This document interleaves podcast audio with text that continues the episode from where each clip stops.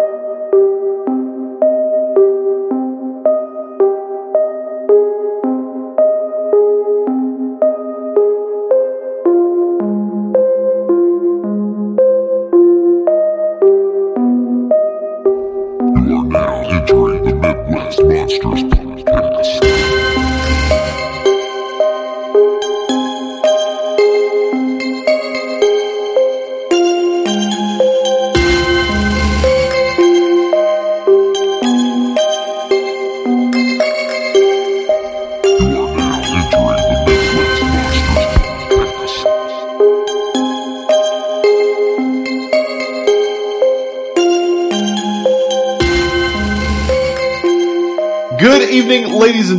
Welcome back to another episode of the Midwest Monsters Podcast. I'm one of your hosts, Grizzly Abner, and I'm joined by. Professor Wagstaff. Venomous Vinny. Hot toddy. Good to be with you again, friends, as we come in with a documentary mash. It's been a little while since we've done one, I think. I don't know, maybe. It has Uh, been a bit. I don't even understand time anymore. time, yeah. The the pandemic has killed time, so there's no concept. Uh, time is just a theory anyway. And so uh, this is just like our Monster Mash that you're all very familiar with, but instead we pick horror documentaries to talk about. And my name is Grizzly Abner, and I chose horror noir. Hi, Professor here. I picked Leap of Faith. Uh, Venomous Vinny here. I picked the documentary Tom Savini, Smoke and Mirrors, the story of Tom Savini. It's something close to that. Does it really say his name twice in the title? Smoke and Mirrors, the story of Tom Savini. And hot toddy. I like that the Wolfman's got nards. Big fan. Big fan. And that being said, that is what we will lead off with. So, Toddy, tell us about Wolfman's Got Nards. So the Wolfman's got nards. Uh, if you're playing the game, we've said nards three times. Take a drink. uh, so filmed in 2018, recently released, uh, directed by the star of Monster Squad, Andre Gower. Um, and uh, do I just want to give it a little quick, or do I want to? Can we touch off real quick people? on what the recent happenings Yeah, as far as that goes? Anybody? Yeah, Looking at me to do it? Andre Gower that you just mentioned, the director, had a heart attack, and they were um, putting up a GoFundMe to try and help with the, uh, I'm sure, extensive costs that are going through. And I saw he had an Instagram video recently where he's back home now. Yeah, and was just kind of running down for everybody what had happened with this heart attack that he had. Yeah. So he he's okay. He's okay. But yeah, just strange that there always seems to be a strange coincidence whenever we choose to do things where and this happens to be one of them where something noteworthy happened to the guy who starred in Monster Squad directed this and all that. So worth Mhm. mentioning. I had picked Definitely. this up when it came out on Blu-ray recently, but I have not watched it, and I, I watched it after finding out that he had had a heart attack. I he he after inst- you had the heart attack, but not after you had picked it for the mash. Cool. I was watching your guys' roasted. garbage. Oh, duly noted for mine. Listeners at home, remember Yeah. that. that was Todd that said that. Oh, that one I watched last year when it came out. You're late to the party on that one. I watched it then too. Yes. Yeah. Oh, that's the two times he's had This is like a uh, Strangers on a Train Hitchcock movie where they're watching the tennis crowd, just watching back and forth. That's what me and Vinny are doing right now. If you're keeping track, that's the two times in the last five years that he's had the five ninety nine Shudder. I just actually, I think I overpriced that. I'm sorry, four ninety nine. Tell us about your fucking movie, Todd. So, if you haven't guessed it, The Wolfman's Got Nards is about the 1987 film The Monster Squad. Um, uh, pretty much, uh, they kind of hit the road, and I think they're all very surprised that uh, this movie that should have been a huge movie for when it came out, they thought no one has seen this film, and it just basically went off to die. And then, surprise, there's actually um, been a following all along, and um, so I think yeah, the director, so Fred Dekker, and uh, writer Shane Black. Um, and then, Oh man, Man, man, I didn't want you to audio. get slapped. Um, his phone. someone just ran their car off the road. Uh, so not only does it feature a lot of the stars from the movie, but also, also like um, a lot of uh, fans, so like Seth Green and a lot of uh, conventions. So also, uh, not only am I emotional from watching it from Andre Gower having a heart attack, but also uh, longing for some conventions and seeing all the convention people and um, so good times. Uh, and that's it. And we're done with the podcast. I like that Todd was crying about the conventions while I was crying about Brent Chalem. Yeah. Do you want me to bring the whole thing in my uh, talking so then I can get yelled at? oh boy! Mommy and Dad are fighting again. I'm well, here for this it. is my first time watching this documentary, but uh, I remember seeing uh, Monster Squad as a kid. Uh, even though I didn't watch a lot of horror movies as a kid, um, I had seen the movie poster, and there was the the the, the tough guy kid, the the greaser kid, and he had his his compound bow, and I shot compound bow as a kid, and I was like, "Oh man, that's like Universal Monsters and a dude that shoots a bow." Can we rent that? I'm glad that you said that because I'm like, well, there's a fat kid and I'm a fat kid. yes, in watching it, right, in watching it, I realized I was Horace, not the cool kid with the butt. oh, I was definitely Horace. Uh, That, this made is me, that made me laugh like George McFly, by the way. just can't slap the table because of the mics. Uh, this is the first time viewing for me. It's the thing I like the most about documentaries like this, where we really just concentrate on liking a movie. Yeah. is it's the same things that make conventions fun. Yeah, because like there's been particular weekends like one that comes to mind uh, right off the top of my head is uh, Night of the Creeps that Todd and I attended at Flashback Weekend in Chicago. I already liked that movie. That weekend made me love it. Being around the cast and uh, just a big time reunion enriches a movie, and I, this does its job with that. I mean, there's some other interesting things about the documentary. I think that I'll go into after everybody's had a chance, but at, at its core, I like that about this. I feel like it it makes me want to watch Monster Squad, which is what its job should be, Mhm. and I think it achieves that. Yeah. This is the first time I've seen this. I I knew it was available, but it wasn't uh, easily accessible. Uh, also, meaning I had to pay for it. so I was glad to see that I could watch it for free. Was it Vudu that we watched it on for free? Although I will complain that I constantly had to fast forward back to where I was because when the commercials cut in, it reset it earlier than what I had watched it. Huh. But I didn't pay for it, so I'm not. I'm not going to bitch on that. But you have the Carvana commercials committed to memory? I know I do. But Monster Squad, just in itself for me, was one what that was a find at the video store when I was a kid. We would go weekly, you know, Friday nights, typically pizza night, and rent some movies. And that was one that I happened to find and watch, and it was a mind blow because it was kind of like the Goonies. Uh, you can't. I don't think you can talk about Monster Squad without bringing Goonies into the equation. Get out. That was many years later. uh, but Zing! I loved Monster Squad when I watched it. I need to admit something real quick. I, the first time I saw the Goonies or the Monster Squad, I could legally vote. Wow. Didn't see Wow. either one. I mean, I and they were especially the Monster Squad. I would have loved that as a kid. Yeah. Just not on my radar. I Didn't loved either one it. of I loved it as a kid. As a matter of fact, Tom Noonan's Frankenstein is one of my favorite non-universal Frankenstein makeups. I was going to say, to be fair, at eight, at the age of Is eight, this a Charlie Chaplin joke? I'm gonna stab you.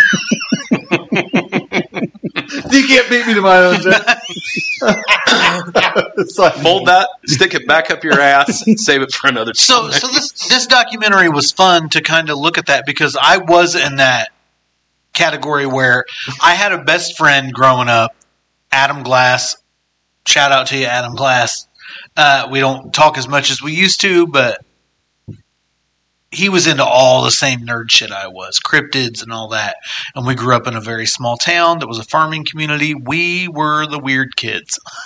So Monster Squad was that find that scratched every itch, and he was the one guy that I could talk about that with and all that kind of thing. So watching this, it was I could identify with that end of people who watched it, loved it, but had no one to talk to it, talk to about it, and was this cult thing. No one else had heard of it when I was a kid.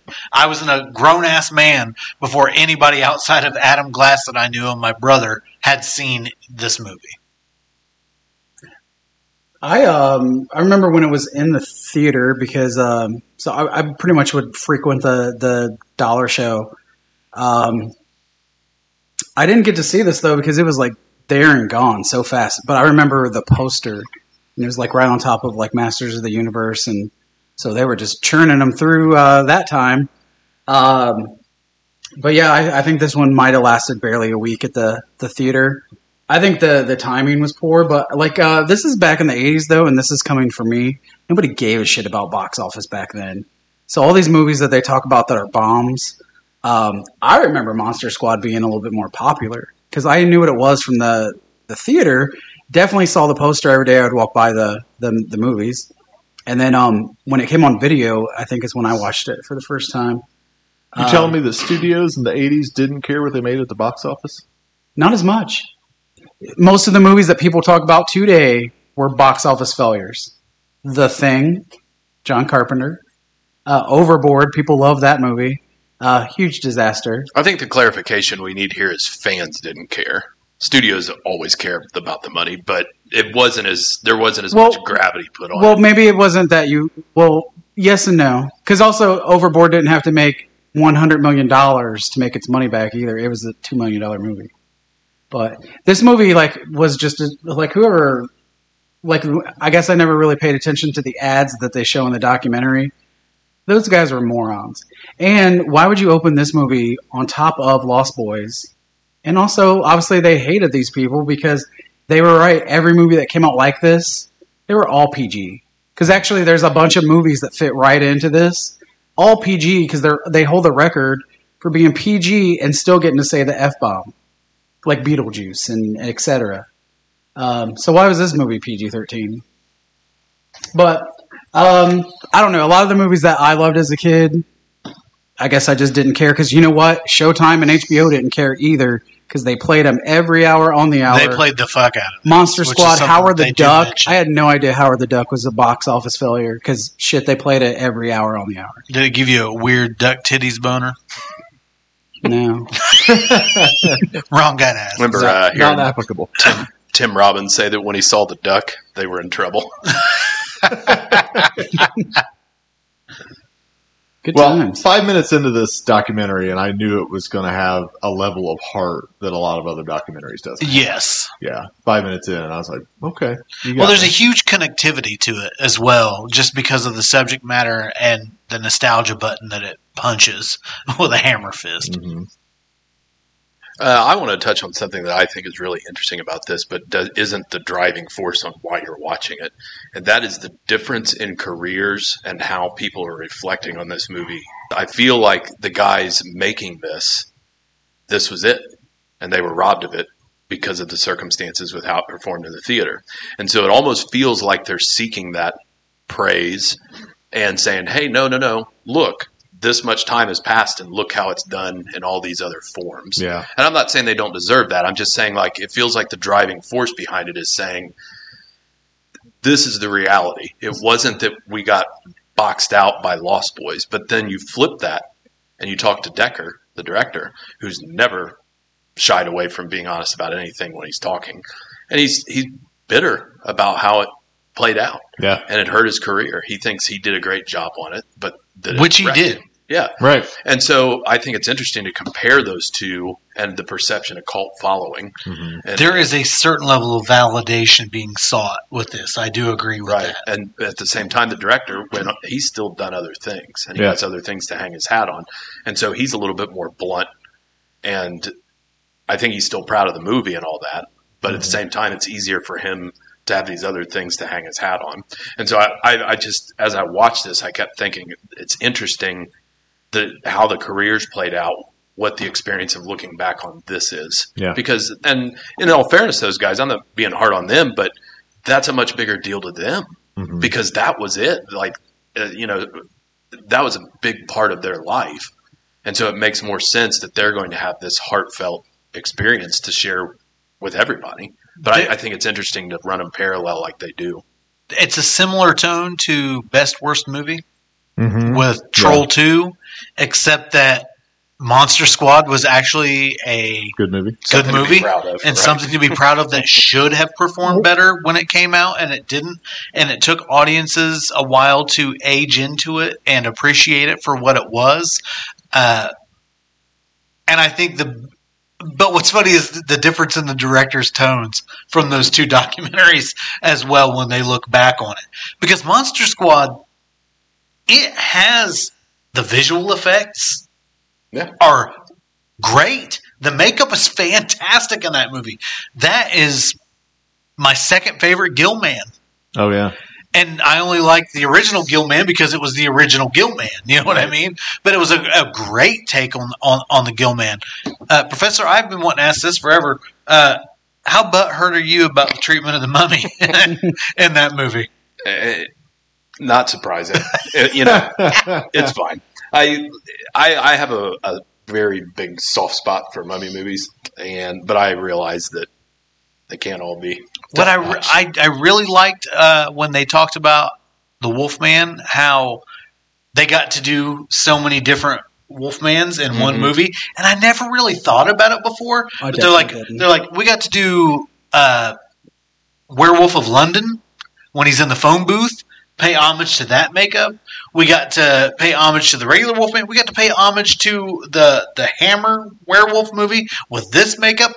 And they're absolutely right. And I feel so stupid that I never picked up on it when I was watching it before, but they're absolutely right. But that just perfectly illustrates how entertaining it is. That they're not having to knock you over the head at saying, "Look at what we're nodding to." Yeah. like it's just organic. Yeah.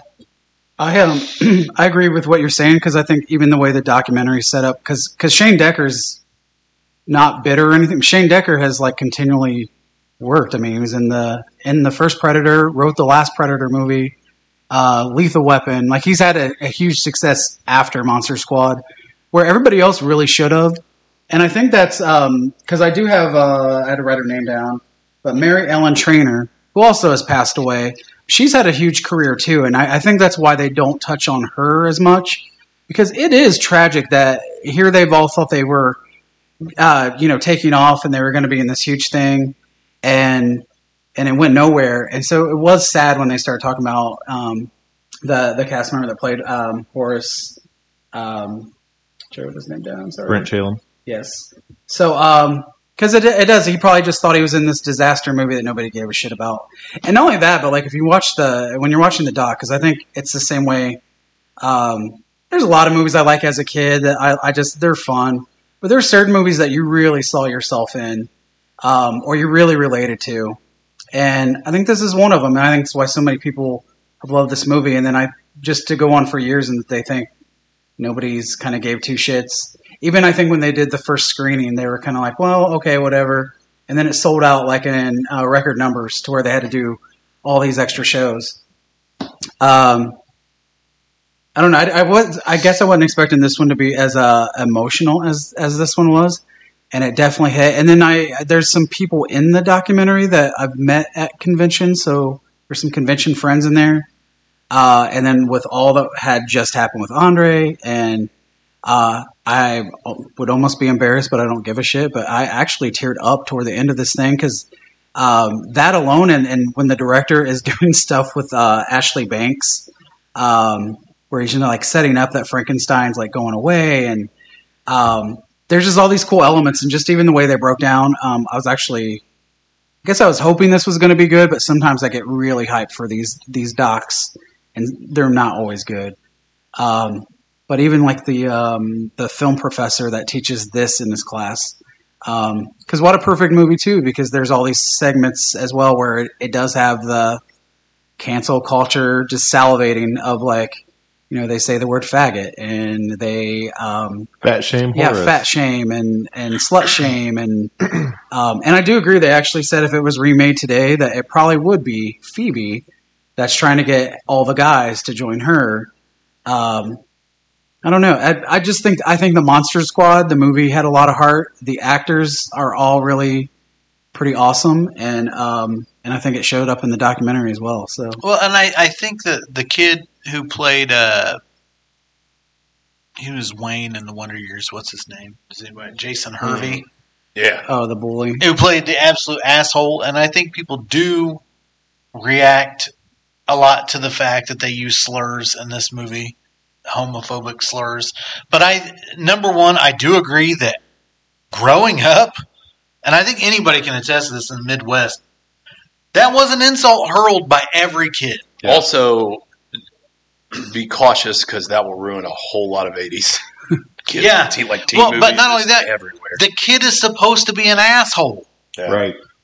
He's The- supposed to be an asshole. The hero didn't utter that line. yeah, the dickhead heel did. Yes. Well, and and then you know, like they said, and and you know, I wish I I, I saw this in the theater like last year, I think, when they replayed it at uh, Miamisburg. But seeing this in the original, where they just talk about you know the scene where Horace gets to cock the gun, and um, you know, if they just said some some goofy stuff to him, no would would have gave a shit. But yeah, when you're like, and that's the thing, people can admit it or not. Like you can cancel all the stuff you want you can't change people like let, let's work on the actual behavior i would rather watch a movie from 1980 knowing that people were like man i should have never said that word and i'm going to teach my kid not to say that word than to cancel the movie but find it acceptable that grown-ass adults are talking this way right now um, you know that, that's more my problem you can't don't quit trying to bury stuff that's already out there and um, if you think of all the 80s just all the 80s kids movies alone even Bill and Ted, you know, they like they all use at least the f bomb. Um, Not fuck. but well, they're also, and I hate saying uh, this is weird to say, but they they're not doing it. They're not taking the gay kid in the movie and calling him a fag. They're just saying it's it is. It's just a slur. It's just like them saying "damn it," and it's usually um, as a burn or it's the asshole saying it. So it is a little weird watching it now. But I mean, are you going to delete all those scenes? It's a product of its Yeah. time. Yeah, exactly. I find it weird when I watch something now, but honestly, people still say that. I don't know if people know that or not. Um, I think the the tribute to Horace is they nailed it. Um, I found I'm not an overly emotional guy when I'm watching this stuff, and that even touched me. And we've covered on this show in the past this movie, and Rybone shared his story with us on there about um, living near where his parents did in Mhm. Las Vegas and connecting with them, and the mother or a stepmother Stepmother. uh, giving him Brent's cast only poster. It's like Yeah. a thick cardboard and letting him take that since he had reached out to her and loved the movie. Yeah, I wrote to her to say, I wrote to what he thought was both parents, but but, but Brent's father had passed away by that time. I wrote to to say, um, you know, I just want you to know that like his life mattered. Getting choked up. Uh, that you know, him being in this film was such an important thing for every kid that looked like him. Yeah. For the every you know every every kid that that was the Monster Squad and his role in that, and so. Uh, uh, you know, it, it's before, you know, it's probably before we were doing cons and it was before, you know, th- they all really knew that. And of course, Brent never got to know that. So just to reach out to her, the, the parents and say, I just, I just want you to know that like his life matters. And that's, it was important to me. Yeah. And I, I feel like they, they just tonally, they struck it perfect Oh, because they didn't pander too much trying to get you with the sap or, or weeping. It was just, it's, it just seems so honest because th- I feel like they really do feel that void of we're getting to have so much fun now, like we'd all hoped we would when we were kids, and you're not here to do it with us. yeah. And I just, I just love the way they hit that. Can we Definitely cried. Can we cried. can we take a brief moment to have a Midwest Monsters side note to I thought you were going to say group post. Rybones? I just did. we just okay, all right. I missed it. I went to pee, folks. Vinny peed for the third time during this Because episode. I cracked Strangely the seal, enough, kids. on my back, and he still didn't hear that. All right. Um, I- and I was kind of hoping because they mentioned Horror Hound Cincinnati. before we leave Horace, real quick, I just want to say what a bum deal. He got pneumonia. Yeah. They gave him the wrong medication Mm. because he had asthma and he died from it. Mm. And it's like, man, It's twice as painful. Like Yeah. young young death, complications like that. It's Easily sad, but to know that it, yeah, Yeah. it's a bummer. Which I, I, I don't think I really knew um, exactly like when he died. But I think he was only like 22. He was young. Um, what I was going to say is uh, they had I, one of the anniversaries, and, and they were all at, most of them were at Horror Hound, and they actually show Horror Hound like because they have the poster and they show some of them there. I was almost kind of hoping that Rybones might have squeaked in. I reached out to Rybones when they started making this and we're talking about it on Instagram. I was like, you have to reach out to them and tell them your story. I don't know if you ever Well, he tried. he sh- he did share because we met. Um, so we met Andre, and then um, Rudy is played by Ryan Lambert. So they uh, seems like they kind of pair up together quite a bit, and they had a lot lot of the Monster Squad cast there, but they almost shared a booth because when you went went up, you met both of them. They took photos with you, and they interacted really well. And I remember he shared like because he had that poster and he shared the story with them. So it'd been kind of cool if it would have been featured in. yeah. Um, but yeah, I'm I know. Didn't that- Andre know right away? He was like, "How'd you get this poster?" Yeah, he because because the uh, I I don't think we might have left that part out for this one. Is that the poster was like a promotional thing that the cast members got. Only. So um so he actually his stepmother had actually gave that poster to Ryan. Um, so and it's got quite a few names on it, but yeah, they already kind of knew what it was. And then as he shared the story, and and that's the thing too is I think all of these people are really legit. That um, you know, I mean, I'm sure even just him sharing the story like probably touched him. I mean, I didn't for the whole thing because I hate stepping on. I kind of already met him. I didn't want to be up in why he's like sharing his stuff. Uh, but it would have been cool if it would have made it into the the documentary. Um, we're going to have to move along, so I just want to share the notes that I had so far because we're about to hit the thirty-minute mark. Okay, so all about you. Okay. But we don't need it to be a three-hour podcast. Uh, and then everybody else can hit their notes. But um, just the bad reviews that this film got when it came out, just unreal, unreal. I mean, and, and one of my favorites for the show was that it was referred to as a silly, cheerless horror comedy. Who sits down and watches this and could possibly call it cheerless? Yeah, I was going to say silly horror comedy. Okay. Yeah. That's fine. But It- call it's it, not uh, cheerless. Someone to call Monster Squad cheerless. Blew Yeah. mind. To me, it hits all of the I think- that it sets I out think the to. average critic hates movies, and they definitely hate genre films. So Yeah. they, they only like genre films if, like comic book movies, they hate it, and then they started making 100 million. They're like, oh, I love this next this comic is book cool. movie. Critic is in the job title. That's what you're paid to do. You're Yeah. paid paid to criticize. Yeah. Uh, what about the? I never knew about the the wanted posters that they made. That was this. Yeah. That that was I so had no idea of. Yeah, the uh, definitely the the mummy. Like I can't believe that they would even put that on a, a billboard. silly Dracula. What is a statutory rap Yes. was for the mummy? Why would you advertise that on a film like this? They're like, well, not only do we have all this stacked against us, let us tell you about the dumbass poster someone made. Um, the, the uh, I love that they found that print of the film in New Zealand because it didn't exist anywhere. Like, you know, you couldn't. No one had copies. There was no DVD release. Uh, and I remember, I think Professor, you and I were we in college when this came out on DVD because we were both pretty stoked to go get it because it was the first time it came out on DVD, and which I knew it was probably the first time you had watched it. Yeah. But you had told me like, "Oh, this special release is coming out," and I was like, "No way!" And so I've still got my DVD copy that I bought. That was the first time it ever had made it to DVD. Yeah, most of my memories of releases up here in Muncie uh, are forgettable because my Terror Train one was so disappointing. I showed up to Best Buy for the big day thinking, like, hell, they might have them lined up. I came in, they were like, what? I found like one copy over on a side shelf. I was like, all right. And he was cosplaying as Jamie Lee from Terror Train. It's actually David Copperfield. Where uh, Abner never forgets that time that he spent 1999 on film. The time I pried open my wallet to Uh, get it. For and I think yeah. Monster Squad was definitely one of them too, where people were. I mean, not only that, it just had gone away. Like the all, all prints were kind of lost. Um, they were trying to find who had the rights to it, and I think Lionsgate was sitting on it and had no idea, Yeah. just because they had acquired uh, the previous studios that owned it. I think that Monster Squad. I'm glad to see it get the appreciation that it deserves this many years later.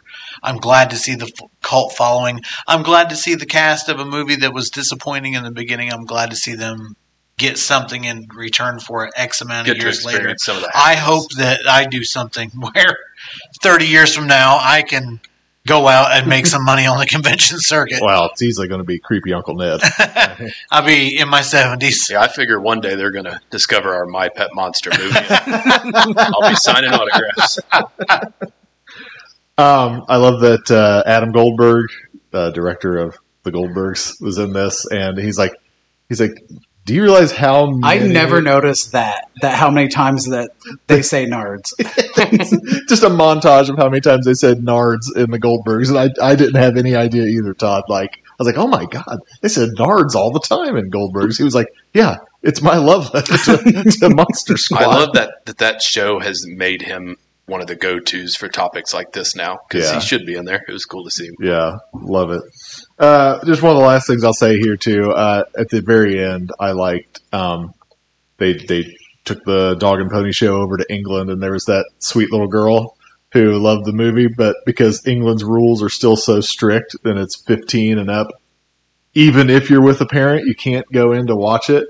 But they made a they she couldn't go in and watch the film, but they they made damn sure that she could come in for the Q and A. Which I was amazed that there's any place on earth that is more puritanical than modern day America. I just like you got like English bobbies at the door making sure fit no one over, under 15 gets into this film or you're going to get a billy club. Uh, I I did like uh, again uh, all the scenes with uh, Fred Dekker and Ashley Banks, but equally is the scene with Dracula where they just didn't tell her what he was going to say. Oh, man. I was like, man, uh, that's Where he's pretty lifting harsh. her by her chin. Yeah, and number one, you sh- they show how they did it, which is neat to see that. But then, yeah, to see why she gave such a real reaction. Well, and she explained too that he kept his eyes closed and his mouth closed, so she didn't know he had contacts in or fangs. And then does that, hisses at her, and after he calls her a bitch, because like, yeah, she was which. Fred Dekker is like, "You're gonna scream when he says something to you," and she's like.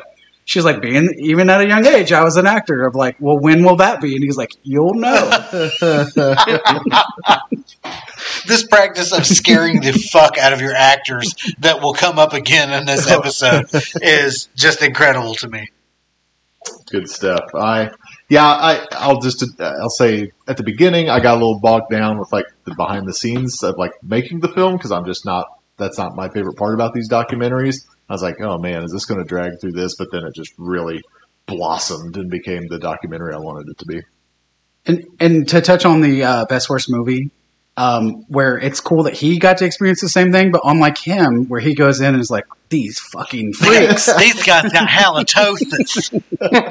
I can't all the plaque and gingivitis.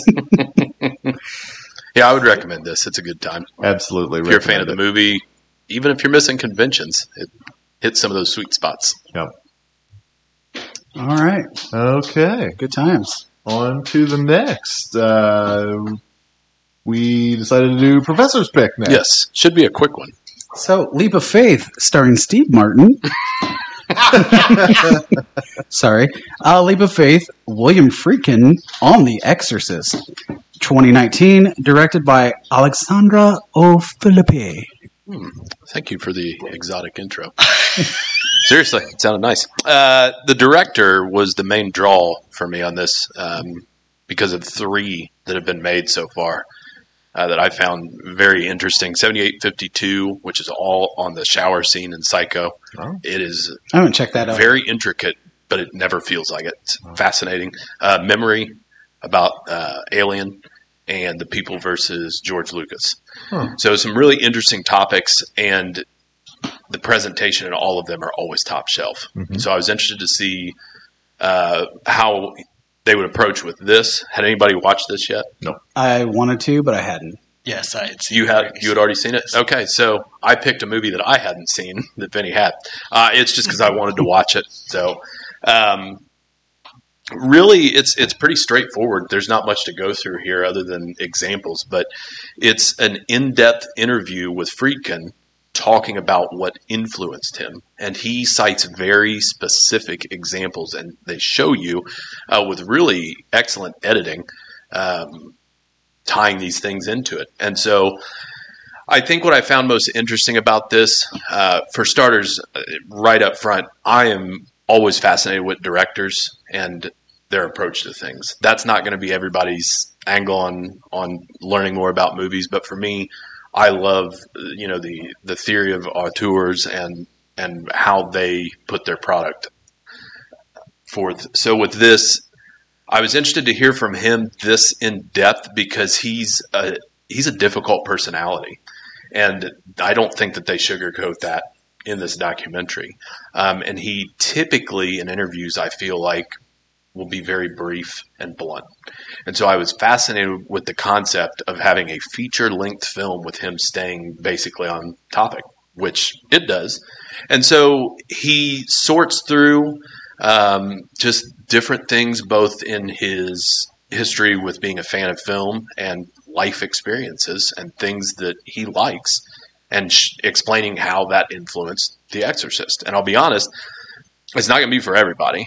But at the same time, and in fairness, we already have endless documentaries on The Exorcist. So if people are tuning in to get that, it's already out there. So, but just a heads up, you're going to be disappointed if you just want all the ins and outs of the production of The Exorcist. Um, the, and Hell Shudder even did cursed films if you want to see that angle of it too. But so, I mean, he's going through um, the ideas of faith and fate, and he's citing movies um, like Citizen Kane, the idea of gaining everything but selling your soul. Uh, he's referencing um, Dreyer's Ordet, or it's said different in every country. Yeah. But the idea of redemption um, and the religious uh, themes within that, but he it jumps all over the place, and it's it's tough to adapt to. It was for me at first because I felt like okay, now we're talking about paintings. Now we're talking about a Zen garden. Right. But I will say, once it was finished, a day or two later, I was still kind of thinking about some of those things. And I think that this is one of those pieces of work that we'll appreciate down the line a little bit more than we do the first time viewing and in the moment when he's still around. But the idea that you could take a movie that is as interesting as The Exorcist and have the director explain to you for an hour and a half every little thing that influenced him, I just I did find very interesting. But at the same time, I thought while I was watching it, I wonder if these guys are going to be bored to tears with this. Hmm. So I'm interested to hear just kind of what everybody's experience with it was. This is the second time I've watched it. I love a documentary, and I watch a lot of Shudder. This has been on Shudder for a little bit, so I after the first time I did not mind revisiting this in the least after you had picked it. Um, I guess, and this is a complaint I've heard from you guys previously on just flow of documentaries before. I don't seem to be as sensitive to that as uh, you guys are. I enjoyed it. I, I like. I always enjoy hearing where influences came from, uh, weird little stories. It, I found it interesting, and we may talk about it later. About how you know there were friendships lost Mm-hmm. over decisions that were made on the aesthetics of this movie. Yep. And so I just always find it interesting, especially when when because a lot of times when you get a movie like this, they'll focus on the actors because that's the face of the product when you watch it as a viewer. Where was Linda Blair's interview in this? Mhm. There was none because that's not what it was about. Right. So to see the vision that a director had and how that played out, and honestly, the sacrifices that he made to get the end product that he wanted, I, I found it to be a very, very interesting story, and it, it just as much so with the second viewing. Awesome. No. Well, Uh, oh, go ahead. No, go ahead. oh No, I want you to go first. no, please. I'll I've got go. a turn. No, you go. There you go. No, you go. What a treat. I'm Uh, I really enjoyed it, but you know, The Exorcist is one of my top five favorite films in the genre, and probably in my top ten or twenty of all time of any genre. Um, so yeah, I really enjoyed it, and um, yeah, just some really fascinating stuff in it that I'm sure we'll get into a little bit. But um, wasn't what I thought I was getting into, and but I liked it. Yeah. While I was watching it, I was like, "Oh, Abner's really gonna effing hate this movie." um, the jumping around thing, I noticed pretty early on, but honestly, that is that's how my mind works because uh, I actually do it all. I try to catch myself from doing it a lot, but I do it all the time. Uh, usually, I will start talking, and people are like, "What the fuck are you talking about?" because we were talking about blue curtains, but I'm like, "Well, I blue curtains," and it made me think of the Smurfs, and uh, you know, the Smurfs. There was a blonde girl, and have you seen Romy and Michele? That's how my mind works. Um, and usually, I won't say any of that out loud, so I just start talking about Romy and Michele, and people look at me strange. Um, I thought it was cool because I have seen. Um, I think one of the best docs that I that I've ever seen. I think we just lost Vinny. Uh, Vinny just peed for the fourth time in this episode. Get off my back.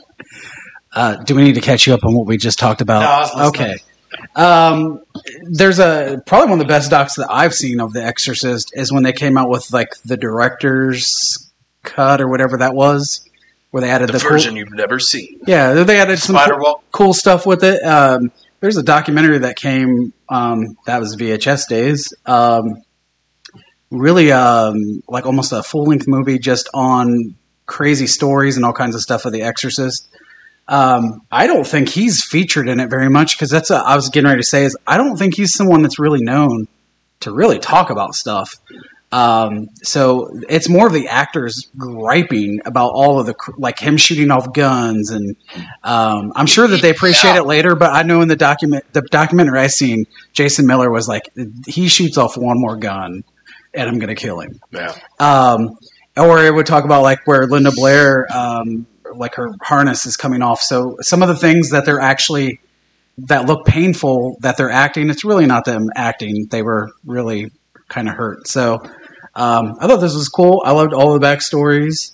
Um, I think it did run a little long for just having somebody sitting in a room talking, but you know we've already lost the um, the author of the book, so who you know you never know. And like you said, this is definitely going to be something. Um, um, you know, a few years from now, we might actually think it's too short. So, um, but I really enjoyed it. I always I always like the weird behind the scenes stuff of movies. So One thing I really, really appreciated about this is that it's not hollow in terms of him talking about influences. Like a lot of times you get directors that'll talk about whole eras or subgenres. He hones in specifically to a painting to mm-hmm. explain that that's where I got the idea for the famous shot of Merrin arriving with the light coming out on him. Mm-hmm. Like I love that instead of just glossing over with ideas and concepts, he's saying no, here specifically I like the idea of all of this being for nothing. Look at the end of Stanley Kubrick's The Killing and they edit in the scene and inform the viewer you don't have to have seen 3 billion movies to keep up with Friedkin's extensive knowledge. They are expertly editing this Yeah. to inform you to where if you want to go watch it, great. Hopefully it turns some people onto some of these movies, but you don't have to know them because they do such a good job presenting that. And I think once I let this sit with me for a couple days, the thing I kept going back to that I it hit me strange when I watched it, but I appreciated more was his story of the Zen garden. Hmm. Because at the time I was like, what? like he but the more I thought about it and the way they edited the footage of The Exorcist and the characters and the idea of him being just emotionally devastated looking at these rocks in the garden and kind of absorbing the idea of being alone hmm and them injecting footage of The Exorcist, I just thought, you know, a couple days later, just sitting there letting it marinate, I thought that was so smart the way they did that because I didn't fully grasp it watching it, but the concepts he's explaining and then them taking footage from the movie that lines up with it, even if you don't agree with the philosophy or what he's Mhm. getting out of a Zen garden. But I, I thought that that was an interesting, unique situation. I just love the idea of you sitting in your car on your lunch break eating a cheeseburger, thinking of a Zen garden, and you're like, huh, Start weeping. that's We're alone. Tears streaming down your face. well, also again, the timing of watching this is is we're just now coming around. Like this is the second time we've got to all meet. So you're watching where he's just like, you know, in the end, we're all alone. We've just all experienced that kind of for like the past year. So and it instantly added gravity to that movie. Like just what what a spoke to me in it was his uh, his vision and how far he was willing to go to stick to that to the point of he had a friend do the composing for it for the music and didn't like what he heard and was like this isn't it man and lost a friendship over it who, by the way, is still alive. and Could still mend ways if you wanted to. yeah, and, and went on because he that's not what he had envisioned. Um, the story of the lady who did the voice for Regan when she was possessed Ah, yeah. and the process that was gone through. Gargling eggs. Yeah, just some wild shit like that. Uh, and the fact Stacy Keach I had never I- knew that. originally I had being heard cast as a uh, what's what's the character's name? I'm sorry, Karras. Yeah. Uh, and they like they had to buy him out. They had Yeah. to pay him his full fee. Based on his role as Martin Luther when they did a, one, an early biopic on Martin Luther, the reformer. And they're like, yeah, he's good. Which He used to play again- Goes back to the great editing because they use footage of him in that backing out and leaving the room Uh-huh. when they're talking about paying him out. Like just smart little editing decisions like that. But crazy to me that you pay an actor his full fee Yeah. And to I bring in somebody else to come all in. and- because he believed But honestly, Wild. but honestly, I mean, I'm, I think everybody here probably knows who Stacy Keach is and his work. Can you imagine The Exorcist with him? I don't think it would have worked. yeah, I don't think it would have been the same. Um, I, I this is the first time I've ever seen them where um, I guess I just never caught on, but they're like, you know, Linda Blair had to say all of those lines before we dubbed them. so I had never seen where she's, and it's probably my adolescent mind, but I giggled and listened because it just, uh, uh, you know, in the movie we hear a demon voice, so it's not as funny. But just hearing Linda Blair say some of the lines, Your mother sucks 13 your mother- in hell. would you say your mother sews socks? um, I don't know. I thought there's a lot of cool stuff in here. The sound, the original soundtrack came up a few years ago because they were talking about releasing it, and they had put out the band trailer, so it's featured in that. Which I think it was mostly banned because people were, were uh, it's a lot of flashes and scary shit. But uh, I think people started having seizures from the flashes. Um, that score is terrifying. And again, it's something that I never thought about. That this is he was just so into this project. Of um, to me, if I was making this movie, I would have used the terrifying score. And he's like over here, like I wanted like a lullaby. And um, I never had realized that Tubular Bells was a popular song before The Exorcist. Um, I mean, not like top 40. it went it skyrocketed it. But yeah, it was a huge progressive. The song, the song, the music it comes from is uh, ex, like It's- extensive. It's like a 40 minute song. Yeah. It's a noise experimentation sort of thing. It was- Did it- Fish write it? yeah, no, there's no right. vacuum cleaners. but, but but I mean, if you were making a horror film about the possession of a, a little girl, would you pick Tubular Bells? And you know what? The thing is, though, it, I associate that with this movie. That those pure moods bullshit albums that come on at like two thirty in the morning when I'm going to bed, I'm like, thank you, you motherfuckers, because now I'm thinking of The Exorcist. Because now I associate. Um, but especially like as horror movies were coming out, you typically didn't use the soft lullaby type theme to scare the crap out of people. Yeah, um, I've I've listened to him on um, within other interviews. He's got a great biography I read. He's a fascinating director. My one complaint with this documentary is that I feel like they sidestep some of his uh, potential regrets. Hmm. And if we're reflecting on something from this many years ago, I want to hear what he wishes he'd done differently. Now, in fairness to the director, they may have agreed on everything up front that he's not talking about this, this, or this. I don't know. But for instance, the two women, uh, Linda Blair and Ellen Burstyn, both have permanent injuries Mm. from their time on this movie, never addressed. And so, and the reason I say this is not to give him a hard time, but he, I listened to him express deep regret for the car chase scene in French Connection because they did that without permits. So if you put that movie on again sometime when they're racing around in New York, the people you see around are New Yorkers. They could have killed people. They were going down under the L in these car chase Mhm. scenes. Now they clearly were blocking off stoplights and stuff, but the city wasn't a part of that. Wow. And so it was very, very dangerous. And he has expressed deep, sobered regret for that. I would have liked to have heard some of that within this film, unless maybe he just doesn't have any. But I felt like they kind of uh, avoided the tough stuff in that regard. I feel like there was a couple moments too that because there was jumping around, but it did feel like a couple things jumped and never came back, like almost like editing. But also, I equally would love this documentary about cruising. Like, I want the Yeah. side stories of you know I sent Al Pacino in with the wrong handkerchief and he came out sad. He got peed on. like me, 10 minutes ago. Yeah. Well, you are wearing a yellow handkerchief in your back pocket. here to party. yeah, any other influences that he cited that anybody wants to mention that they liked? No, just with the paintings, I like Caravaggio's artwork, and so it was neat for him to talk about his use of darkness and how it was influenced by Caravaggio. And then, like, I just thought it was very funny how much he hammered on the, the close-ups of Steve McQueen and how he Mhm. used. He was like, "That's that was my influence," and he was like, just all these zooming in on Steve McQueen. I'm like, okay, we get it. you love it. So- uh, former co-host of the show said Steve McQueen was not a good actor. Just like to Oh, always remind listeners when I can of that, as you were. Wow. Um, something I've never thought about is the ending, and and he brings it up. I hadn't either.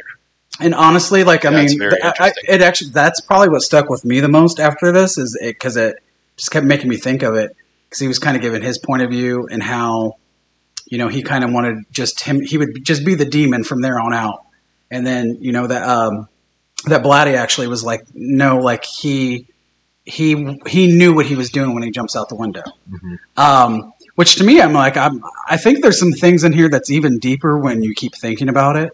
But to me, I'm like, you know, um, I've never thought about the angle either that this whole thing was to target him.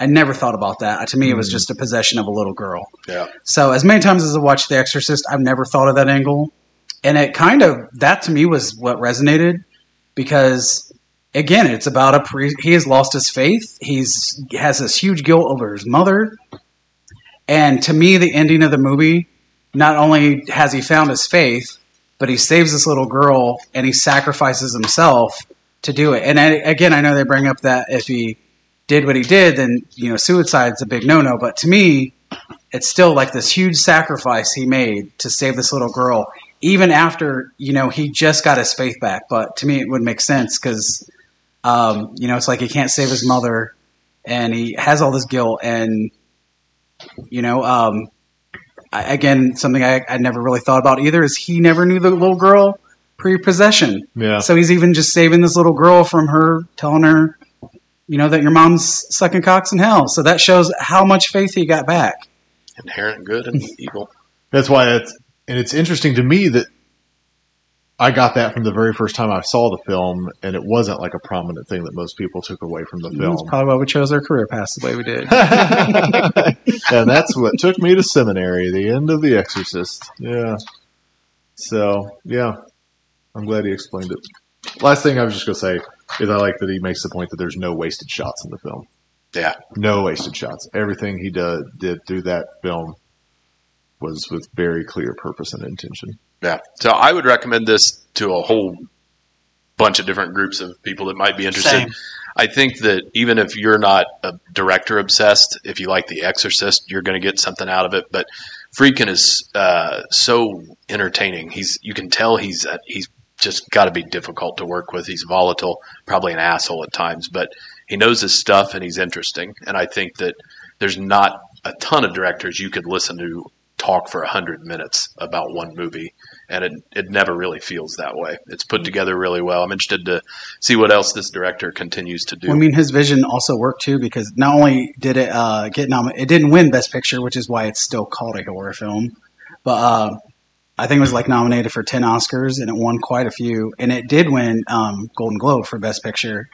Um, but also a movie of the subject matter that came out on like the day after Christmas. Um, which I always argue to me, The Exorcist, um, like uh, Exorcist, The Conjuring, those kind of films. To me, if I didn't have a deep faith, those are the kind of movies that's going to get me to go to church. Not, not the. I'm not going to start worshiping Satan after watching them. Like I, I never quite. Uh, Yeah, the idea of The Exorcist is not to lobby for Satan. right. Very true. Very powerful. Anyways, check it out. Yeah. All right. On to the next. This would be the venomous one's pick. Toddy. All right. So, uh, Smoke and Mirrors, the story of Tom Savini, 2015, directed by Jason Baker, uh, featuring Tom Savini and a whole lot of cool genre actors. And um, a- again, another film that made me long for conventions because many of the con- normal convention people show up in this. So, I have I watched this one once before. Uh, I picked it just because I think that everybody at this table has had an experience with Tom Savini Mhm. at a convention. Uh, I'm gonna make a bet that it wasn't a good experience, and after watching this, it gave me a different point of view of Tom Savini. And so I just kind of wanted everybody else to watch it so we could talk about it. I I met him a few times. I've always had good experiences with Tom Savini. Did you have a woman with you? No, well, I mean me. Um, I- he went and tried to look at my titties. I will say it's it is weird because I did the one time bring up Perks of Being a Wallflower, which he mentions in the movie. That I was just surprised that he showed up in it, and I love the book and I love the movie, and I thought that was cool. And I also had mentioned the Extreme um, Home Makeover that I had seen because um, you don't typically see people like Tom Savini on those shows. Um, so I get. I mean, like I think I think it's uh, if you're sitting at a table and you are a celebrity, especially if you're in front of the camera, people expect you to be this huge like uh, extrovert and talk your ear off and listen to everything you have to say. So I think it's weird. Um, you know, I I get he said some shitty things to people, but I think a lot of the times he's just more quiet and reserved, and at the same time he's at these conventions to make money too. And if you look around at a lot of times where people are constantly like not wanting to pay for an autograph or a signature uh, photo or anything off their table, but they want to hold their lineup um, and and share some story from when they were ten years old. Um, so I don't know. Like I said, I've never had a bad experience with him. Um, You're like you're like let me tell let me talk about what makes cons great and tell you why you shouldn't do that at the entertainer's table. well, you know, again, pay for you. They're there for money too, so pay them. I agree that they're there for money, which is also why I think that if you're an actor, act like you give a fuck to be there. And in three out of four interactions with Tom Tuca. Savini, he did not act like he gave a fuck to be there or that you were handing him money for what he had done. Three out of four times. I guess you got to talk about the cool things. But you're not supposed to talk to him because you don't want to hold up his line, like you just said. No, I said you're not spending money. I spent money. I think Vinny was spending money. Yep. Well, I said I'm, I know that he said some shitty things to other people, but just sometimes I think some of the Sometimes he complaints just aren't valid. like it was the first time I bought his, his second book. And my sister in law was there with me getting it too, and she was like wanting to sign. He's like, "Well, those there are already signed." Yeah, I mean, could you sign it to me? Yeah, those there are already signed. He just couldn't give a shit. Could not give a shit that you were in a line to pay money to meet him to buy his wares. Just couldn't give a shit. And that is, I approached it a different way. Another time that I went, uh, I had gotten to induct Chilly Billy into the Horror Host Hall of Fame. And he used to show up, as we learned in the documentary, when he was a young guy doing makeups. He'd show up at the studio with people made up as monsters for Chilly Billy, and they bring him in. He did not give a fuck about my uh, segue into conversation with him then. Uh, but when friend of ours, Brian Blair, had done a sculpture a couple, few years ago of a Bigfoot head, we were walking by, and Tom Savini said, "Did you make that?" He said, "Yeah." He's like, "How much you want for it?" Brian said, "Ah, man, I'm keeping it." He's like, "I'm gonna take it over there to the because that horror hound they had a bunch of Bigfoot people. Bob Gimlin. Uh, I'm gonna have them sign it." And he's like, "Fuck you." but it's really good. but fuck you. And with a smirk on his face, and I was like, oh, now I get it. You have to let him initiate. Engage you. Yes. So anyway, Show us on the doll where he touched. so but I was my biggest surprise about this documentary was how vulnerable Tom Savini was in it. hmm how open he was about his insecurities, about his uh, The whole be- his flaws as a human being. the like, whole whole beginning of that movie. Like, uh, I don't think a lot of people would have talked about. You know, uh, of you know, your child's put up for adoption, or you're not close to this child, or and he was he was you know insecure about his his nose, and and he was a classic overachiever, and all these kind and like as and he's a single dad, and all this stuff. And as I watched it, I was like, wait a minute. Where's that prick that I've seen at conventions for a decade? Yeah. Yeah, I, I felt like this documentary helped inform some of that stuff. Don't get me wrong. I completely agree with what you guys are saying. When you sign up for a convention, it shouldn't be solely to grease your wallet. Like, I- that's why I don't want to hear that argument of everyone has an off day. Right. Well, I It's work like- five days a week in customer service, and I still have to put on a bullshit smile face for people. So my you know? experience was I love his work, and no matter how he behaves, I always will. That's Yes. fine. Um, and so, so many of these movies he did work in means a lot to me. But when I met him, he didn't even look up, Yeah. other than to look at the camera when I got a picture with him. I didn't let it ruin my day. I just thought, well, he's not one of the friendly ones. right? Um, but it is, you know, I, I think we need to address this real quick. Something that all rubbed us the wrong way, and that was the post about flashbulb friends. Yeah. Yes. Be- because I feel like we're going to get into a lot of complimentary and good stuff. So Mhm. let's just get this out of the way real quick. It was Gunnar Hansen, right? Yep. Yes. When he passed away, and people were sharing pictures, fans with him, Stories. and he put up this bizarre thing. Like he seemed bothered that people were pretending to be close to Gunnar Hansen by sharing convention pictures, and it was just really off-putting Yeah. and calloused. And um, I think that ha- is what helped fuel some of the less than exciting interactions Mm-hmm. because he wasn't overly rude when I met him. no, he was didn't just- go. He didn't go out of his way to be rude. Right, and so I, I just wanted to clarify with that. Like, I didn't have a great experience in experience meeting him, but it wasn't a horrible one. He was just not interested in any kind of interaction. He signed the picture, took took one with me, and that was it. But um, the documentary really shows some interesting things because we've all been watching these featurettes on DVDs for years, where we like we go through Romero and then enter Savini, who couldn't be there because of the Vietnam War, but now he gets to do Dawn of the Dead. We explain that, and it's always limited, and so it was neat to really dig into all of that stuff with this. Yeah. Yeah.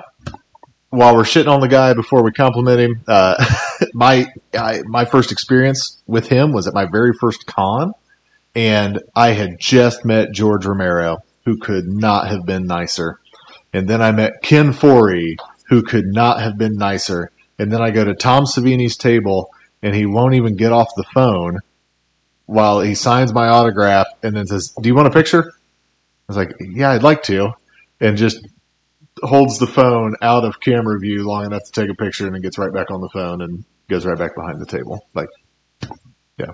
So, also did not get the warm and, and, and fuzzies from him. However, then watching this film and everything that you all just said about him being so open and frank and, and vulnerable, and uh, I think I texted Benny and I was like, well, goddamn, now I'm feeling like uh, maybe I was too hard on the guy. Yeah, yeah. Because he said well, he couldn't do movies anymore because he was raising a single father, raising a daughter. So he started doing conventions to make money. Right. And then you're like, oh man, but babysitter probably had him on the phone. So I was going to say, yeah, someone talking about child custody or something. Probably had him on the phone, and here I am. I'm like, get off your phone, take a picture with me. Well, again, I mean, like, I don't know. I'm sure, like, I've never seen him do a Q and A, but I feel like a Q and A would be a whole different thing. 'cause it's him talking about him working. Because I don't know. I'm sure if you threw some of us into the tables, I don't know. I think some of them think that you're probably people walk up to you, you say hi to them, you take their money, you sign something, and see ya. Because yeah, like I like I said, he's never been rude. He's always been nice-ish. The perks of being a wallflower, I think he thought I was messing with him because he probably hadn't heard that much at that time. I'm with you on that. It's nice to see him in it. Um, Look, if, if somebody's paying me twenty dollars or over for an under five minute interaction, I'm going to smile my ass off hmm because I just made twenty dollars Well, in under mention five minutes. The thing that surprises me the most, and we covered in the documentary, he's a monster kid. Yeah. Yeah. he knows what it's like to be a fan. So I don't know. just weird. But um, I did really like the doc that uh, uh, where he talks about Night of the Living Dead and how all this interference. I had never seen any of the outtakes from Night of the Living Dead, so it was cool to see like all the um, headshots they they The remake that he did. yeah the remake, and it was cool too that he hate. It was just a bad experience for him because he was going through a divorce, and then he was not happy with what they did with the movie. That's um, that when he talks about where he actually that he's avoided the movie and he actually at a screening watched it and was like, "Oh, I see what people are talking about." my mind was blown by his perspective on that movie. Yeah, me too. Yeah, because I thought it would have been like, you know, his t- his moment of pride. Like I got to make the movie that I didn't get to be involved. And this in. is one of the best remakes I've ever seen. Yeah, right. Like I love And- his version of Night of the Living Dead, And- and to hear just the difference in perspective of somebody. Because I don't know what his intention was before it came out, you know, so he's got all of that behind the scenes. But I couldn't, I just couldn't bring myself to see his perspective that it wasn't that good. Yeah, but then it was nice to see him finally kind of make amends with it and realize, okay, look, I did put out a decent thing because it's a. I love that movie. I love it too. Well, not only is it good, but it also because everybody got screwed out of the original because of, of the Yes. trademark that it that which was the intention of the remake. So all of the people involved actually was making money off this movie. Yeah. One last thing I'll say about Night of the Living Dead, and we'll give Professor a chance to say anything about it. But uh, yeah, everything that you guys just said, very surprised to hear how he felt about it, and interesting to hear about the backstory with his divorce. But I also love the story about Tony Todd basically yoking him up, saying, yeah, "You go, you go, put me in this film." Uh, yeah, no, I love that remake, and I, I feel like it's frequently overlooked on, on his behalf. Yeah. Like we think of the movie, and I, I think most people really like it, but I don't always first think of Tom Savini because I so associate him with all of his uh, makeup work and special effects. But he did a hell of a job with that, and I think it's it's a really cool thing to think about that. You know, he's doing the re- the remake for Romero and the relationship that they'd had in Pittsburgh and mm-hmm. through all those films, he nailed it with that. It's a Yeah. great movie. and, and and I also, of course, get into a whole different angle of things because we all know Tom Savini is a special effects guy, which is where I come to an appreciation with him for the practical effects. But on the other hand. Tom Savini was a stunt man. He was an actor on stage. He was a, a stage makeup guy. Local theater. Yeah, like That production they The were guy has- of Dracula, like I would love to see that. Yeah, that guy has done so many things that I wasn't aware of besides the makeup that he did. That that was really cool to see as well. And it, I I just like this is why I watch this kind of thing because it shows you a three dimensional person. Rather than that one thing that I knew Tom Savini for, I now know him for all these other things that he's done as well that he may not have gotten all of the awards for and the accolades. So I- I really enjoyed. I like this documentary. This is everything I look for in a documentary. It scratched all the itches for me. I feel like sometimes we we we I don't even think we it's not even thought about really, uh, but we just picked four documentaries, that all pretty heartfelt. That not only that we're seeing we're seeing George Romero and Sid Haig, so that's already a little rough. I was going to ask, how did you guys feel seeing Sid? Um, man, it, it- and not only that, but it was it was it was that last year was rough for Sid. Even though he, most people would have not got off the couch, and he kept going for fans. So you know that that was probably when he was like still doing well. Well, and he looked good. Yeah. You know, as good as Sid Haig ever looked. Um, but he was still meaty. You know what I mean? Because we all remember those last that last year or two at cons when we all knew something was up with Sid, even though publicly that was being denied. He was posted on Instagram. I'm fine, motherfuckers. yeah, yeah. But it was, I, it did, uh, it did hit a little something for me to see Sid in those interviews. Well, between that and then he shares the story of being in Vietnam with the duck yeah, they call and, him and Yeah, how I the duck that saved his story. life. the and Duck then Slayer. I'm gonna be honest, like when he started talking about his father, that did it for me. that was a very like eh, we're all lucky enough and at a point in our lives right now where we all still have our parents. Mhm. So I can't completely sympathize with what it, what what he's going through, but I understand the sentiment where he privately took footage of his dad without his dad knowing it. Mhm. Oh, that was really sweet. And then and like he said, now anytime I miss my dad, I can watch him. Yep. And and it's nothing name. it's nothing forced. It's the exact same things that he was appreciating about his dad then. It wasn't an interaction. It was just watching him exist as his father, Well, he had, and that he had he's now documented that where he'll never lose that. He th- those memories are as clear as they can possibly be because they are documented. Yeah. And I thought that was rather touching as well. And the fact, and I loved hearing how supportive his dad was Yeah. hmm of what he was able to parlay into a living. And I was going to say something I connected with this with him in this documentary, and I feel like my entire family's this way, which is not letting the punches define you and define your day. It's about finding happiness in your own space, and I feel like he's always done that. Um, like as we mentioned, he he chose, and I think it was a great decision to focus on custody over career. Yeah. Um, and when you see like blood sucking pharaohs of Pittsburgh, which I have, that he worked on in, in the early '90s, you think this poor bastard, uh, like he, you know, had some of these other opportunities, but at the same time, he's carved out his own space and carried the torch from Romero in that area. You can go see his makeup school. He's got his own like fortress uh, that you know everyone knows about, and if you're lucky, you get to visit occasionally with especially other celebrities.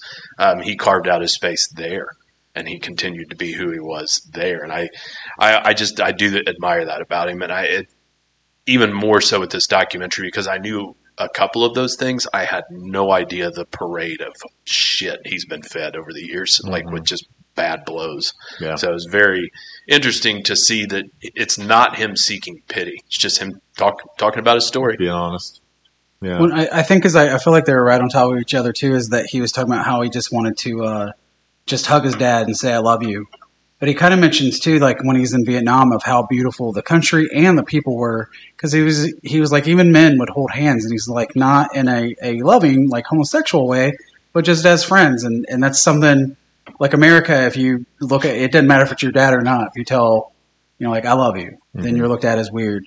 Um, but I have ne- I never knew he was on Letterman, so I did enjoy that part too. Yeah. And it made me think. I was like, really. Um, I feel like with each generation, it's it's almost like it really is almost like magicians with special effects men. Is a lot of the ones from the past definitely didn't talk about what they did and share their secrets. But um, even though we still kind of get more of like Rick Baker and stuff, where they're they're in Fango and stuff more, you really weren't seeing them on Letterman and stuff like that. And I, I just feel like Savini's definitely um, not only is he known, but he's gave so many people like like all the things that are huge right now happened because of Tom Savini. I mean, you couldn't have had Walking Dead. I mean, obviously Romero is part of that too, but uh, the whole special effects team from Walking Dead pretty much started because of Savini. Right. It's a good doc. I'd recommend it. Plus, you get to see footage of some of the best special effects ever.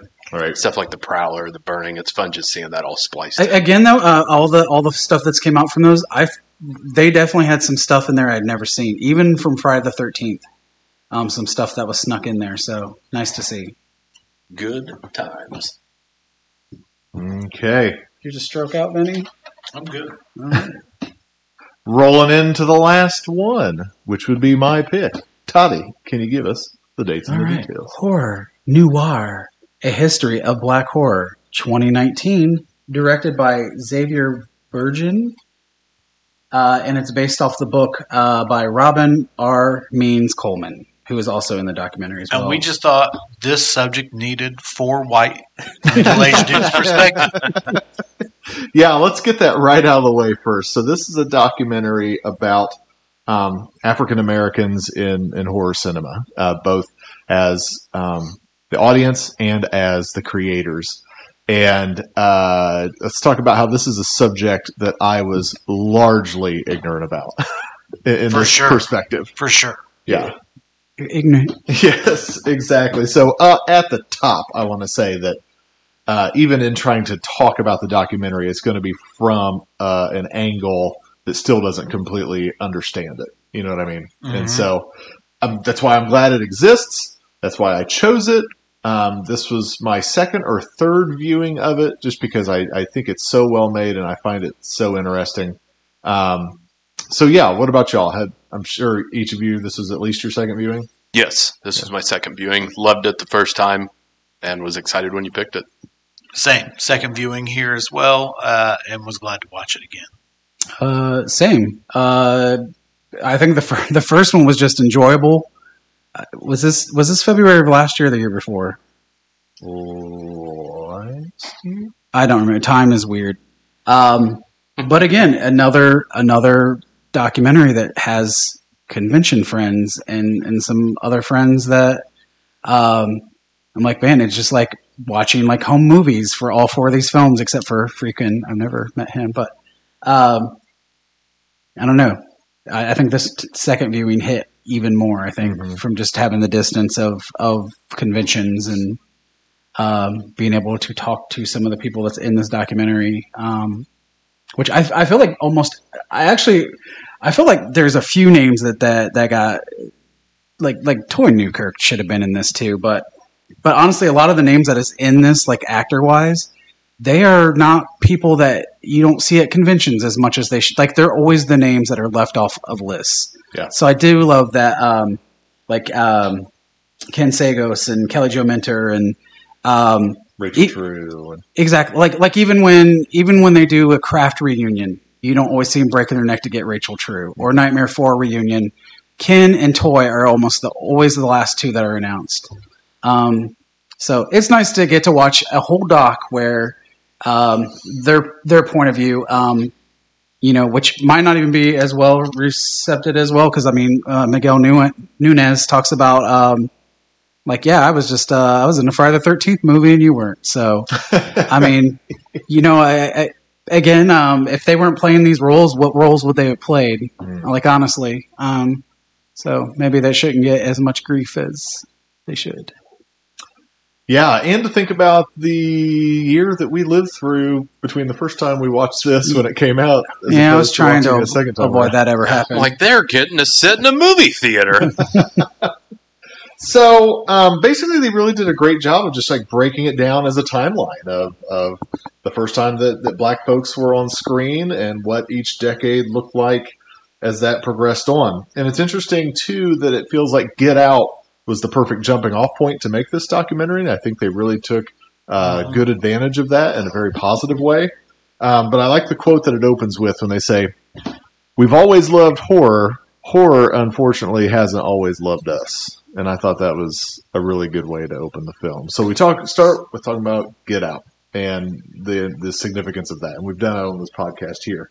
But then they talked about a movie that I saw in either I think it was my film history class because it's pretty significant, but it's The Birth of a Nation, Mhm. um, and just the way that it portrayed um, black people is just uncivilized. When black people aren't even playing black people. Yeah, white people in blackface, blackface playing black people, um, and portraying them in just the worst light that possible. that film at some point was actually used almost as a recruitment for the the Klan. yeah. Absolutely. What, what, what was it? The fifties? Like even in Indiana was huge, um, where people actually thought it weirdly parallel, but uh, they thought it was their civil duty to join the Klan because it was this Christian. Mhm. Like they didn't realize all. I mean, in fairness, they just I guess didn't realize the other part of it, and and they actually thought that the African American was coming for the white women, and Yeah, and this film was part of that. And was it Woodrow Wilson?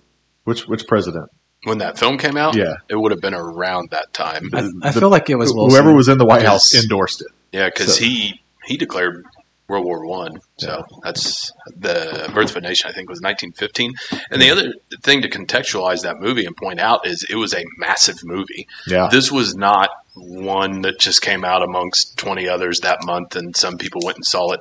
Like this was huge budget, celebrated, and stood and regarded for decades as one of the bigger movies ever made. Until you Mhm. get into the more wealthier eras of the studio system with like huge Selznick productions and things. Birth of a Nation was a big deal. Oh yeah, This wasn't just a, a random movie. Yeah, it was not only a- the topic. it was not only a cornerstone of racism; it was a cornerstone of cinema. Yeah. yeah, absolutely.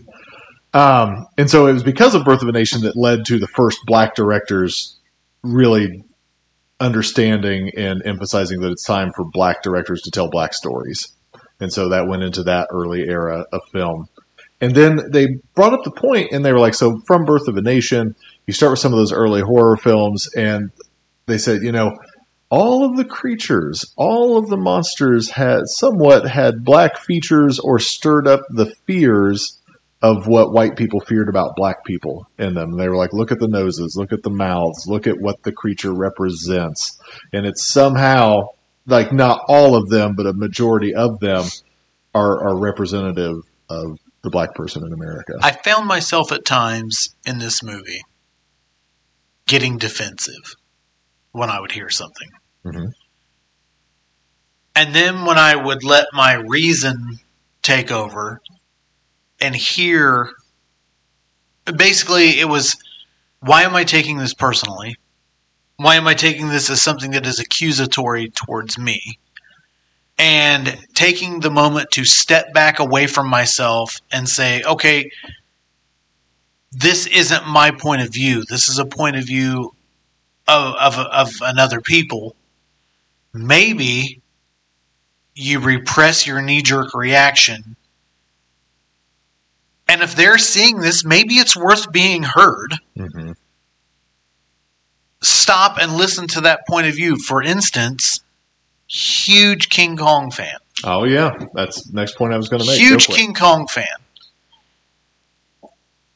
Being a white male from the time period I was raised, racism never would have crossed my mind with this movie.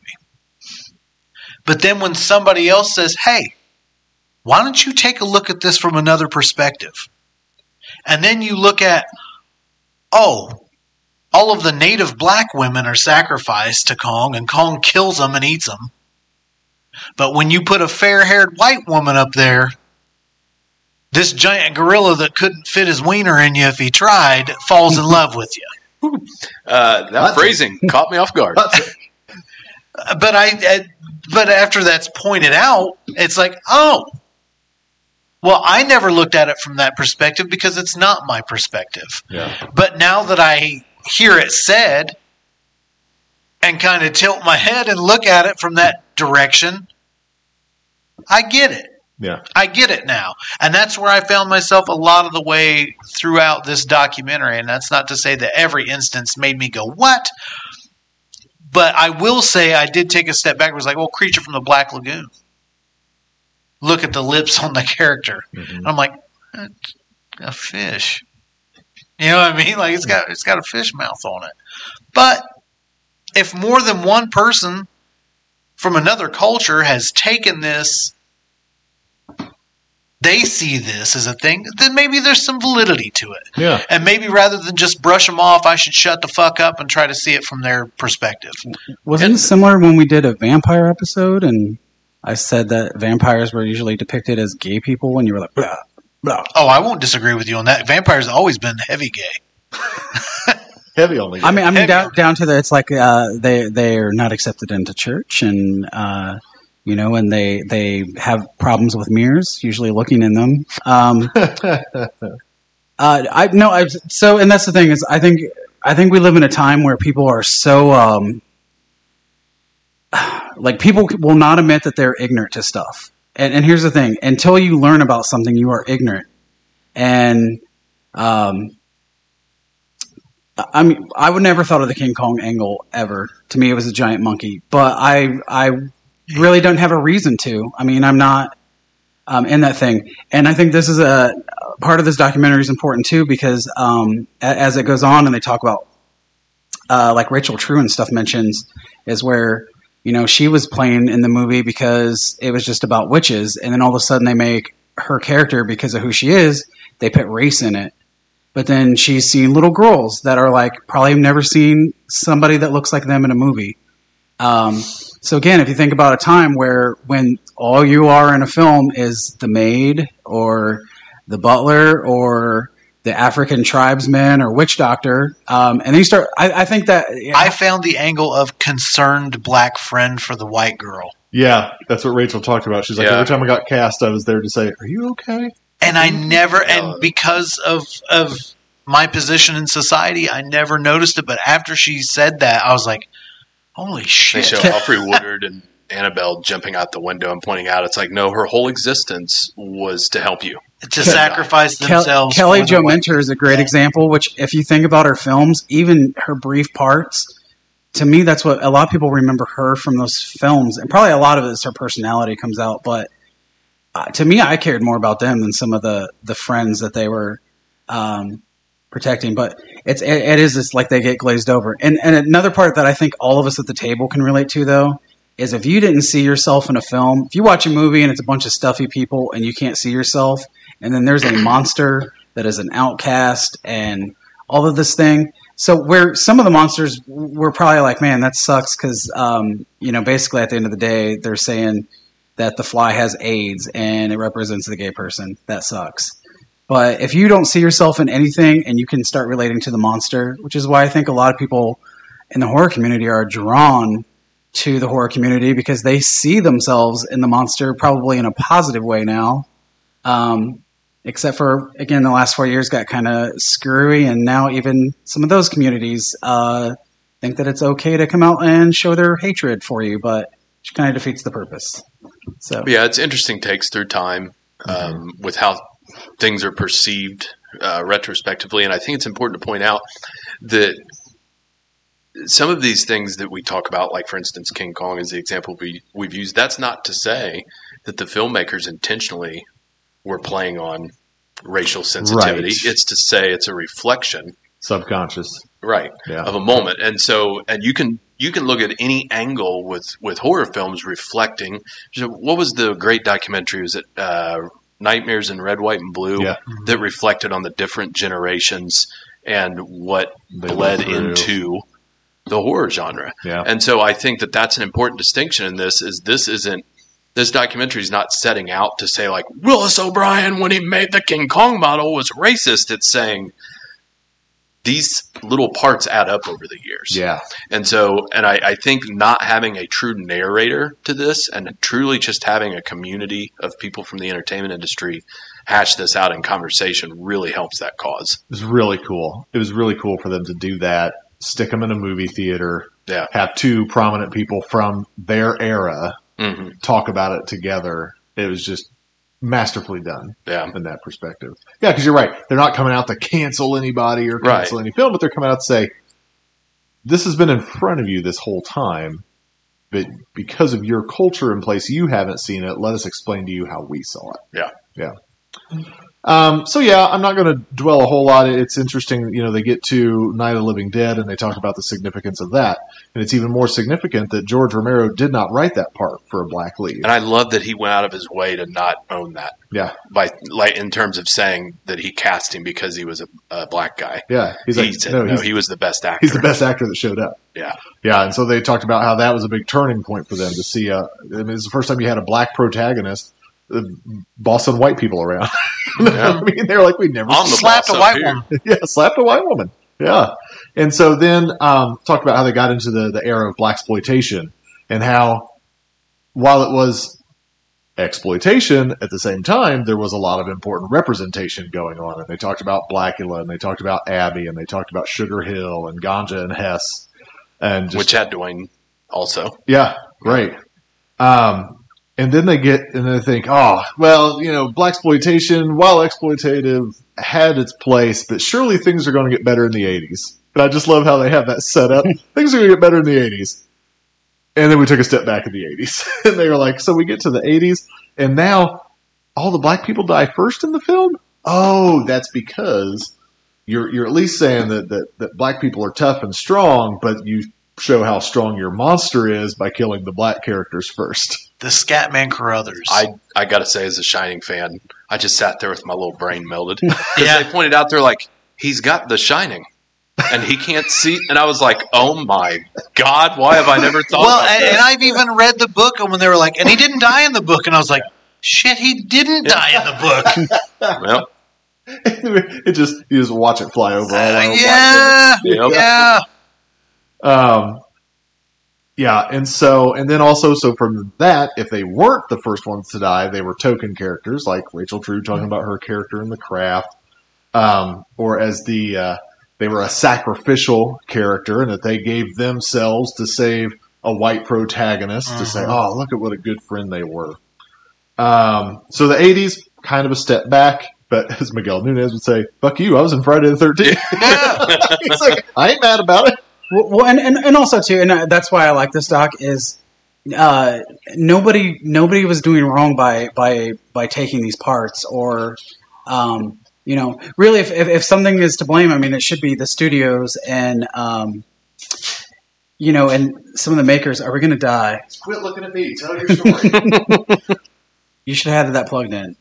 Um, It's Robert's pacemaker. So since he threw me off, I, I was going to say something that I've never thought of. I mean, I've thought about it, but not in the um, aspect as some of the uh, that is brought up as the original Night of the Living Dead.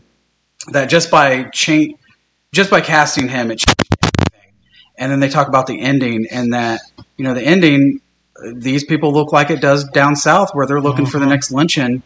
And you know, a couple of them when they said, you know, that he wasn't dead, and they still killed him, and then just go throw him on the fire that you know a couple of them were like couldn't even get up when the movie ended that it was just so much.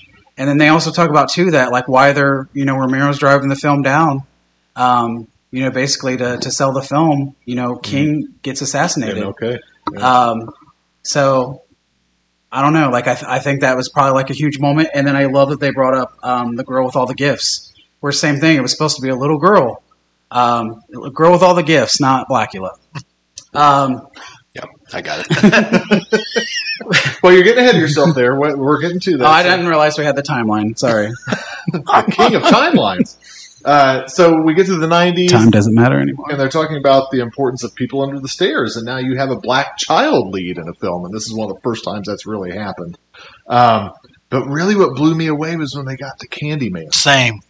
Blew me away because I always thought Candyman was done so well, handled so well for having you know the writer and director that it did, and they were like, "You realize that's just black man chasing white woman again, right?" And I was like, "No." What?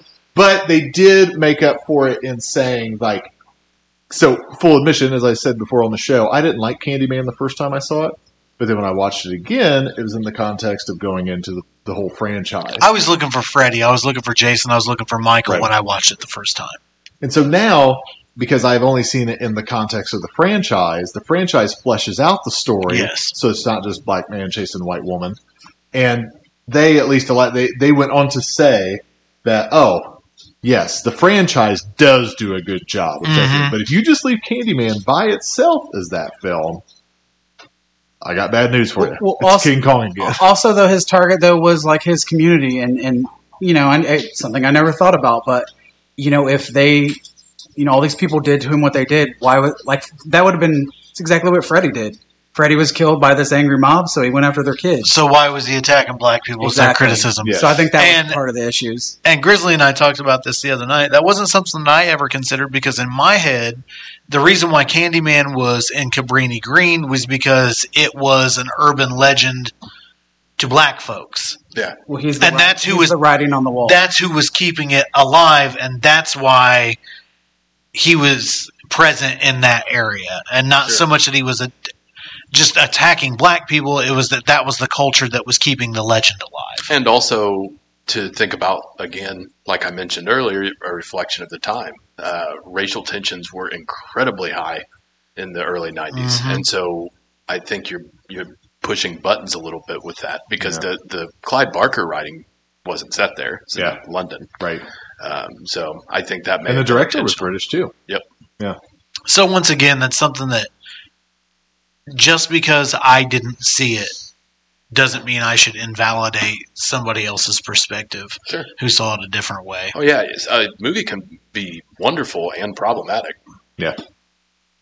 So then they talked about um, just the importance that also in the 90s there was actually um, really important and significant non horror black films coming out in the 90s, and that was one of the first eras that that had really happened.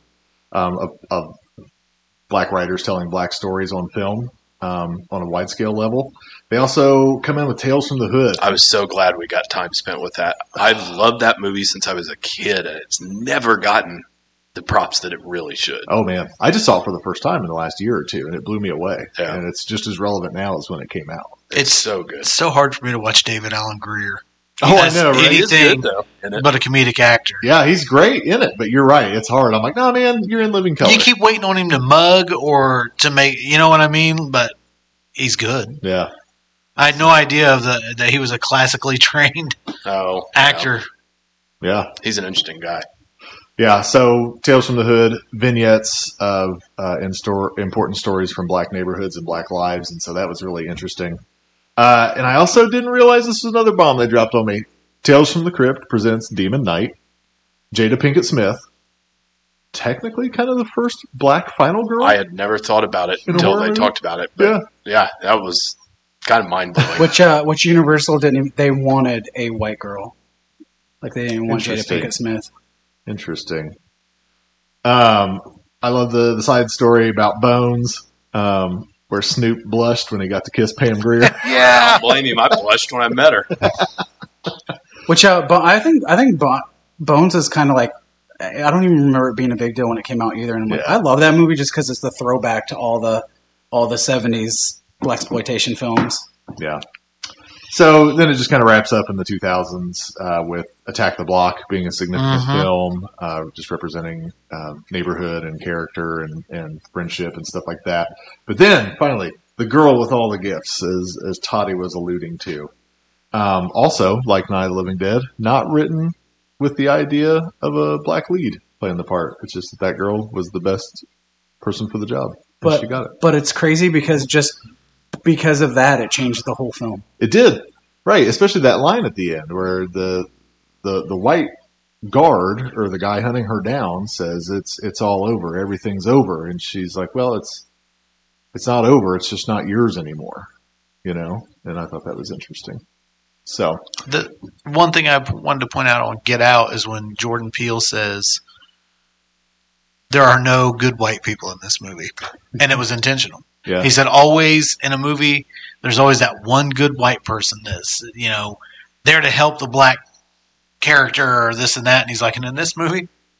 There isn't a redeemable white character.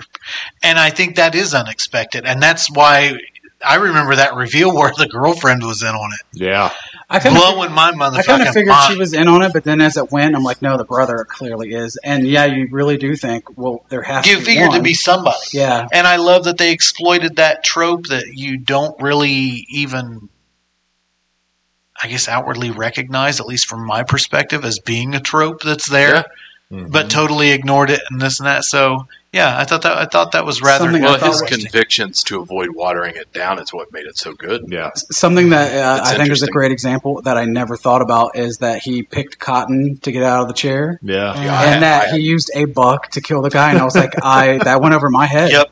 Yep. Yeah, tell me, because I, I always forget until I watch it again and it gets brought up. Who of you whose heart sank every time the cop pulls the cop car pulls up at the end of Well, I think Out? every person Yeah. ever. Oh, yeah. it's like, oh no, we're getting Night of the Living Dead all over. It such Yeah. a smart approach to that. Yeah.